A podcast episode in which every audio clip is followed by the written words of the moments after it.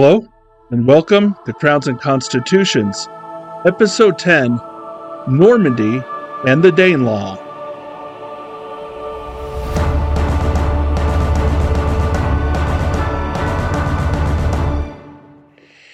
In recent episodes, we narrowed in our scope from a big picture overview of the Merovingians and Francia and the Anglo Saxons in England in order to examine the more technical and narrow issues of feudalism, manorialism, and canon law. Now we're going to zoom back out again and look at where we're at in the big picture. In doing so, we will encounter the Vikings, or the Scandinavian men of the North, that raided both Francia and the Anglo Saxon kingdoms with an increased vigor beginning in the ninth century and continuing for the next 200 years. This Scandinavian influence, mainly from the areas of modern day Denmark and Norway, made an enormous impact in both Francia and Anglo Saxon England. These influences provide us with yet one more layer of detail to consider as we set the stage to discuss the Magna Carta. Now, you may recall when we last left the Merovingians in Francia, they begin to lose influence and power as they begin to run out of territory to conquer, and the spoils of war begin to be divided up among those nobles supporting the Merovingians with military service. As you may also recall, the Merovingians utilized mayors of the palace to serve as administrators of their royal domains.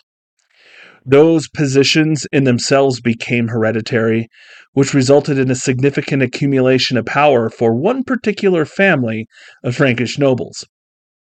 The Carolingians, so called because those in their line were often called Charles, became one of those lines of nobility that ultimately overshadowed and with gradual but targeted effort managed to seize the reins of power and authority from the Merovingian line. At first, the Merovingians managed to maintain nominal authority. By 751 AD, the Carolingians effectively deposed the Merovingians and seized full power and authority over those Merovingian domains. Under their leadership, beginning with Charles Martel, Carolingians continued the effort to expand Frankish power that the Merovingians simply could not maintain. They began to move to the east and south, establishing their rule over the lands in between. They assumed and then consolidated power from the various local lords who had taken advantage of Merovingian weaknesses and managed to establish their own mini kingdoms. Ultimately, Charles the Great, or Charlemagne, the grandson of Charles Martel, came to the Frankish throne by 771 AD after the death of his co ruler brother Carloman had died. Charlemagne became famous in world history for his military success and expansion of the Frankish kingdom into southeastern Europe and Italy. He also became recognized for his patronage of education, learning, and the advancement of Christianity.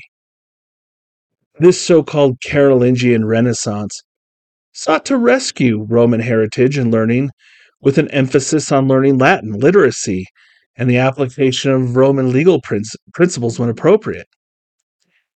But what is often overlooked is that this Renaissance was really only made possible through and with the cooperation of the Christian monasteries and their learned monks who needed to be literate in order to teach and translate the books of the Bible.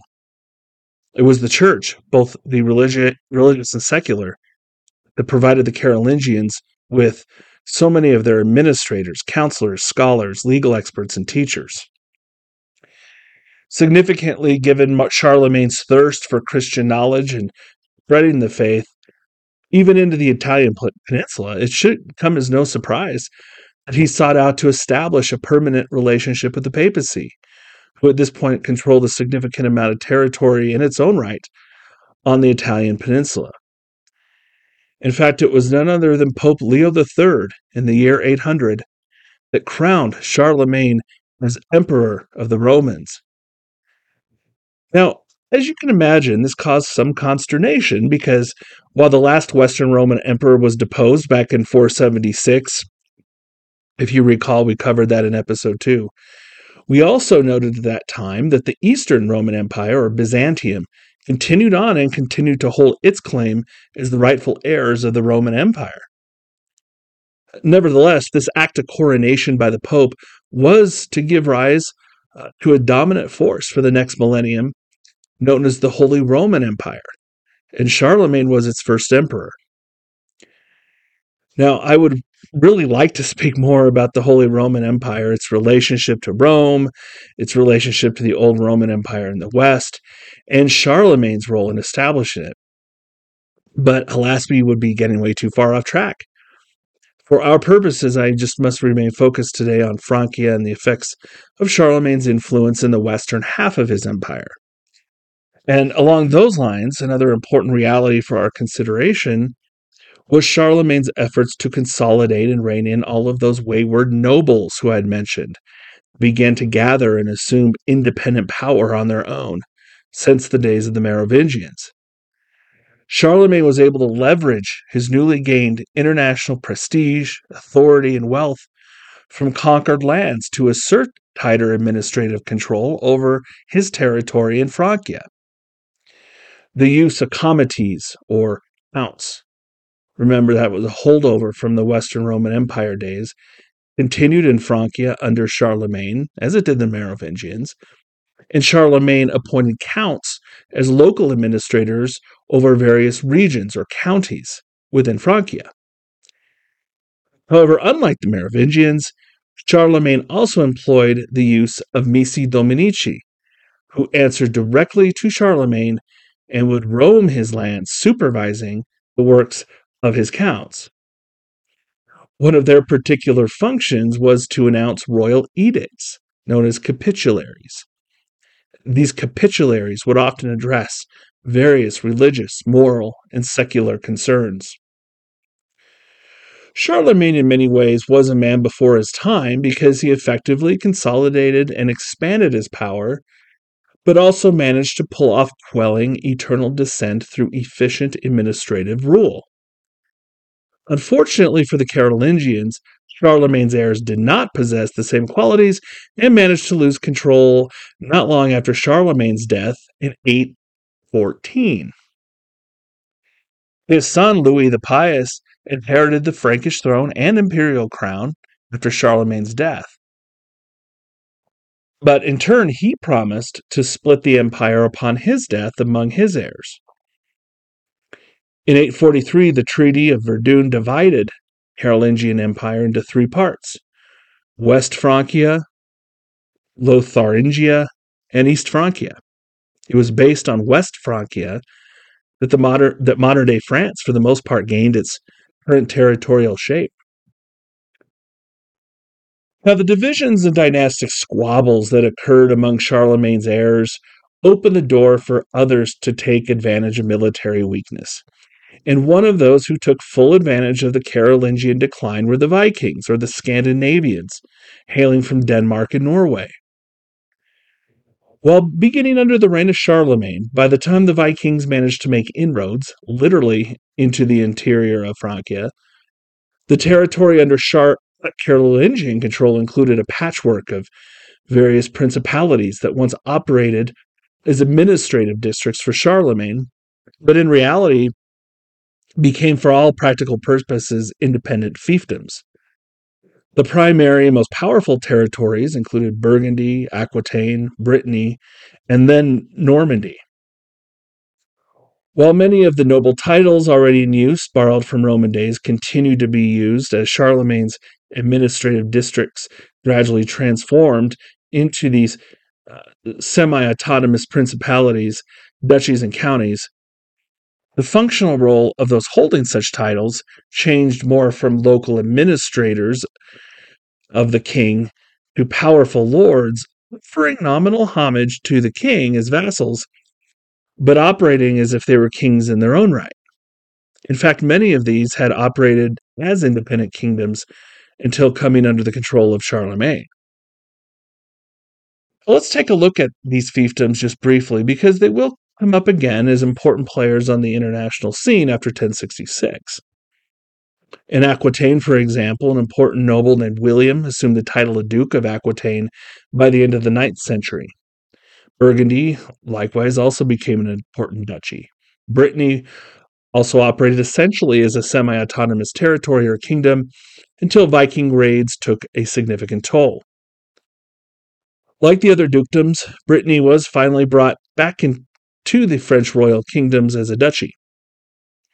And then, of course, there was Normandy, which requires special attention because, as a semi autonomous duchy, it played a significant role in the history of England and Magna Carta, as we will see. Keep in mind that while all of these duchies operated essentially independent of the French crown, their dukes paid homage as vassals to the Carolingian and later Capetian line of French monarchs. Within or bordering these duchies, smaller subunits of administration became themselves hereditary feudal powers that played important roles in the dynastic disputes of the age. These districts, under the authority of a count or counties, played a significant role in the dynastic and feudal disputes that plagued Carolingian West Francia.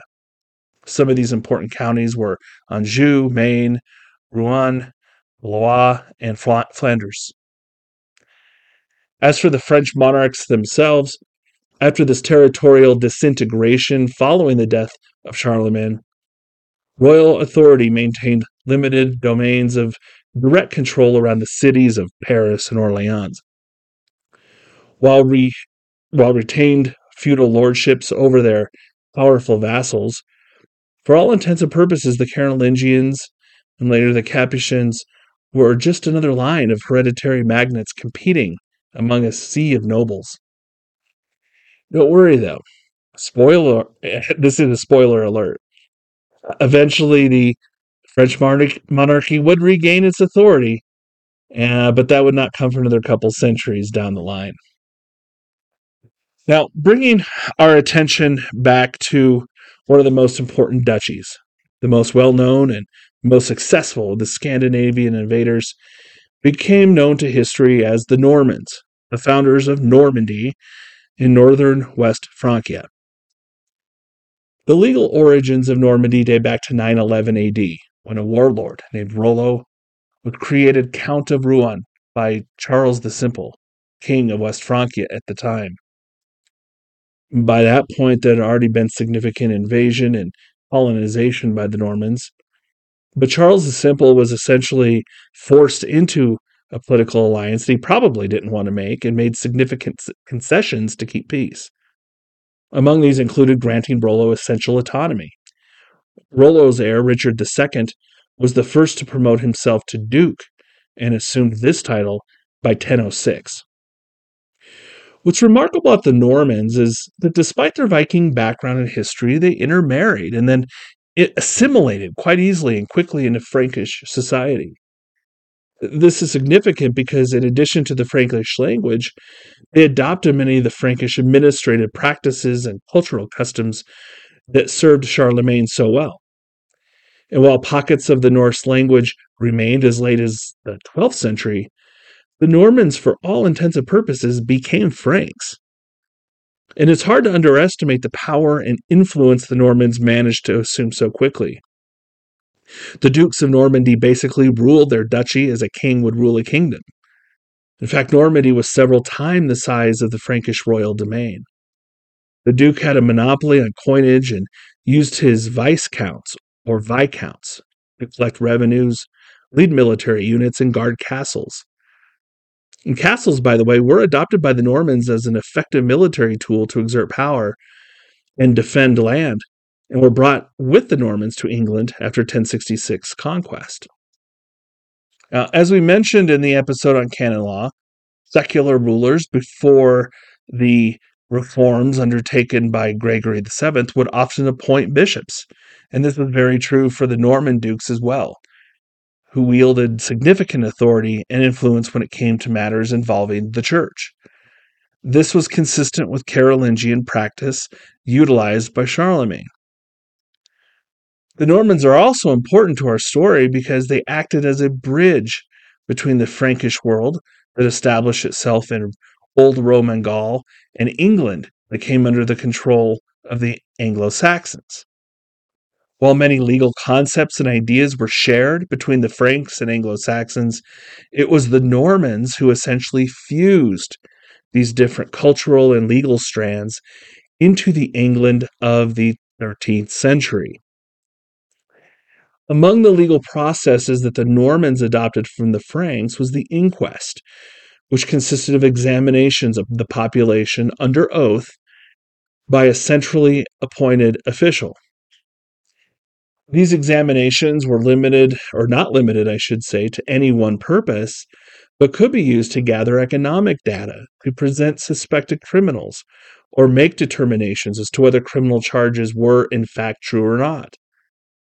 It was not unusual for Norman authorities to send officials to conduct and hold local courts, even if a manorial court had existed.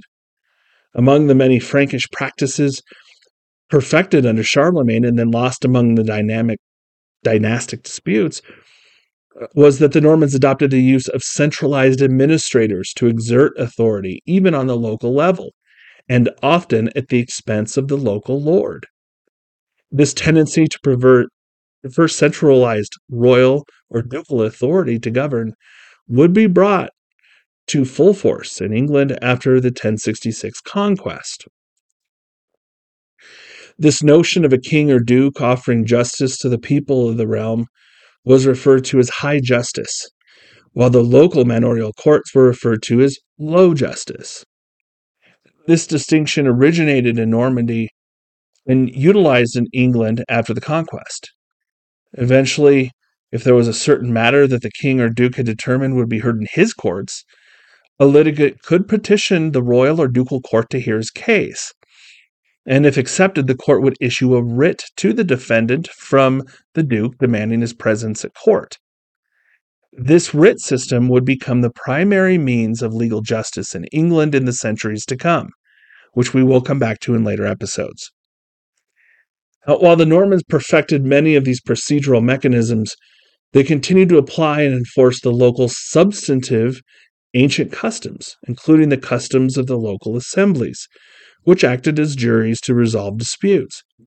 And this is important because while the Normans introduced strong enforcement mechanisms and new options for achieving justice, they continued to apply the ancient customs of the land whether in Norman France or Anglo Norman England. This effort to preserve the ancient Germanic laws continued to provide the subjects of the various realms with stability and consistency when it came to dealing with their neighbors and lords, while the means for enforcing these customs were gradually updated. One aspect of Frankish rule that the Normans adopted with vigor was feudalism and a very distinct and hard feudalism, which maintained much stricter class distinctions between the nobility and peasants. This distinction was brought with William to England and played a significant role in subsequent English history, as we're going to see as well. Now, I have made several references to England, and it's probably a good idea to turn our attention back across the English Channel and examine how the Viking invasions there in many ways changed the legal and political landscape. You may recall from episode 5 that the Anglo Saxon kings also maintained their own type of administrative authority over the lands they controlled, and eventually these kingdoms consolidated into what we know as England today under the West Saxon line of kings. By the time of King Egbert but more so under King Alfred and then Edgar, who reigned in the middle of the ninth century, 10th century, excuse me, the House of Wessex managed to consolidate power, at least among the other Anglo Saxon tribes. But, like the Carolingians in Francia, they too faced invasions from the Northmen of Denmark and Norway. And also, like the Vikings on the continent, those Northmen managed to carve out spheres of authority at the expense of the Anglo Saxons. In many ways, like Charlemagne and Francia, King Alfred, who died in 899, had his own renaissance of sorts in England and managed to subdue rival kings, institute religious and education reforms, and fend off outside invaders. He truly acted like a Christian king of all England, even if all of England was not quite yet under his control and he did certainly res- earn the respect of his allies. This was desperately needed as the Anglo Saxons fended off various Viking invasions into the interior of Britain. Now, one advancement Alfred made, mainly done for military purposes originally, but which had a lasting impact on the future of English settlement, were the creation of the burhs. These essentially fortified towns with straight, straight, uh, straight line street grids designed to achieve transportation efficiency. While built to meet military needs, these burhs eventually became thriving towns and satisfied the needs of a growing economy that extended beyond agriculture and farming. While Alfred and his allies managed to push the Vikings back out of the interior, there is no question the Vikings caused significant damage through conquest and plunder, especially of the monasteries. Eventually, Alfred was able to reach an agreement with Danish leader Guthrum. And interestingly, Guthrum accepted baptism along with several of his military leaders in the process. But Alfred was forced to concede territory to Guthrum to secure peace. And this area behind his Guthrum's military line became known as the Danelaw. These areas included Northumbria, the five burghs of Lincoln, and East Anglia. Unlike the Normans, who were quick to assimilate to Frankish laws and customs, the Danes and the Danelaw did not assimilate as smoothly with the English. In fact, many Scandinavian place names were employed along with their particular version of manorial ex- organization, land measurement, and legal customs. Many of these were quite different than the Anglo Saxon versions at the time. For example, in the Danelaw, local administrative units were referred to as wapentakes, which basically served the same function as a hundred under Anglo Saxon law. While the Anglo Saxon names for towns or villages would end in tun or hun, Scandinavian place names would end in b, by, or thorp. Again, this is mainly of interest to see how Viking culture impacted Britain after settlement. The legal customs were different as well. For example, under the Danelaw, the compensation owed to the lord for the murder of one of his men depended on the killed rank's social, the killed man's social rank, whereas under Anglo-Saxon law, the compensation owed was based on the rank of the lord. And speaking of social ranks, in the Danelaw, a unique rank existed called a hold, which was basically a rank between the noble ealdorman and the ceorl peasant class. The title ealdorman, also called the Thegns, the high ranking nobles under the Anglo Saxons, were replaced with the Scandinavian version Eorl or Earl. Essentially, the duties of this noble title were the same within the Danelaw as under the Anglo Saxons, uh, but but but the title itself stuck and was adopted by later generations of English nobility.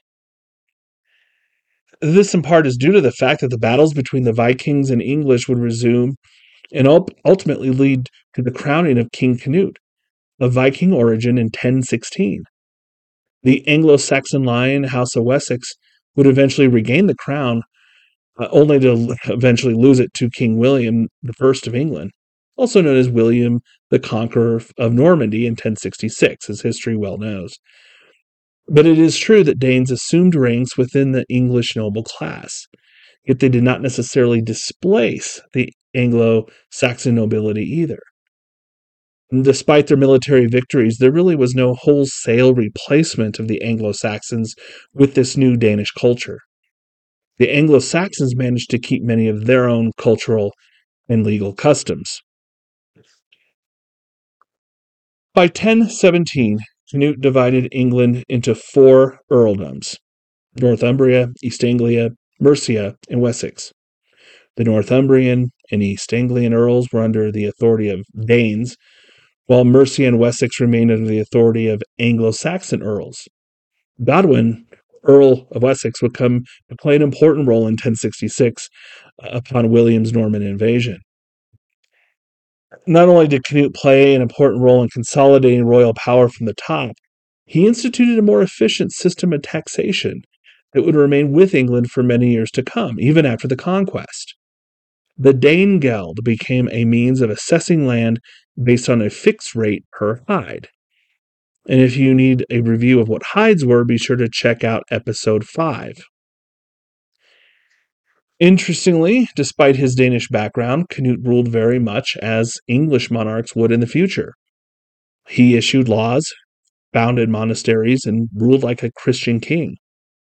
So while the Danelaw preserved many Scandinavian customs and culture culture uh, traits, it cannot be said that there was no interaction or assimilation among the Anglo Saxons and the Danes at all. Like the Normans, Britain commands from king from kings also became more common and were referred to as writs. A writ, as I had mentioned earlier, was simply a command from the king to a lesser official. In England, that lesser official was typically the shire reeve or the sheriff. It could also document and transfer uh, document a transfer of land or title. These writs would replace the old charter system and become commonplace in post-conquest England, as we're going to see.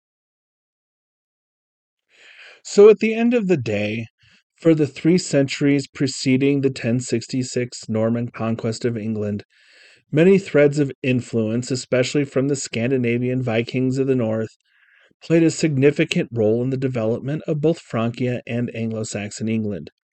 While certainly brutal at times, these Vikings did assimilate to the pre existing customs and cultures in both England and Francia, although more so Normandy than on the island.